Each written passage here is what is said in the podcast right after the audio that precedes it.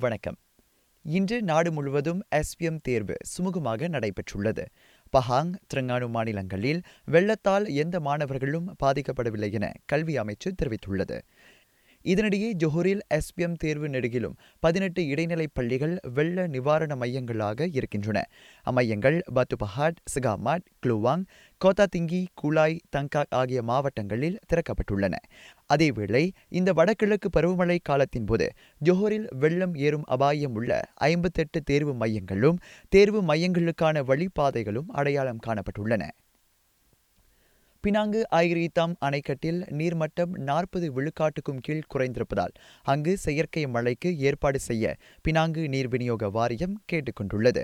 கடந்த மாதம் எண்பது விழுக்காடாக இருந்த நீர்மட்டம் தற்போது முப்பத்து ஏழு புள்ளி ஏழு விழுக்காடாக குறைந்திருப்பதாக அவ்வாரியம் சொன்னது. ஒரு லட்சத்து எழுபதாயிரம் பயனர்களை உட்படுத்திய அவ்வணைக்கட்டில் இந்நிலை நீடித்தால் தண்ணீர் பற்றாக்குறை ஏற்படும் அபாயம் இருப்பதாக அது மேலும் கூறியது. இதனிடையே திருங்கானு வெள்ள நிலவரத்தில் மாற்றமில்லை. அங்கு நானூற்று எழுபதுக்கும் மேற்பட்டோர் வெள்ள துயர் துடைப்பு மையங்களில் தஞ்சம் புகுந்துள்ளதாக தேசிய பேரிடர் நிர்வாக அமைப்பு கூறியுள்ளது. கோல்டு என்ற வார்த்தையை கொண்ட சிறப்பு எண் பட்டைக்கான பதிவை சாலை போக்குவரத்து துறை அறிவித்துள்ளது. அதற்கான ஏலம் வரும் ஒன்றாம் தேதி தொடங்கி ஐந்தாம் தேதி வரை நடைபெறும் என போக்குவரத்து அமைச்சர் ஆந்தோனி லோக் தெரிவித்தார். ஐம்பதாவது ஆண்டை நிறைவு செய்யும் கூட்டரசு பிரதேச தின கொண்டாட்டத்தை ஒட்டி அந்த சிறப்பு எண் பட்டை அறிமுகம் காண்கிறது.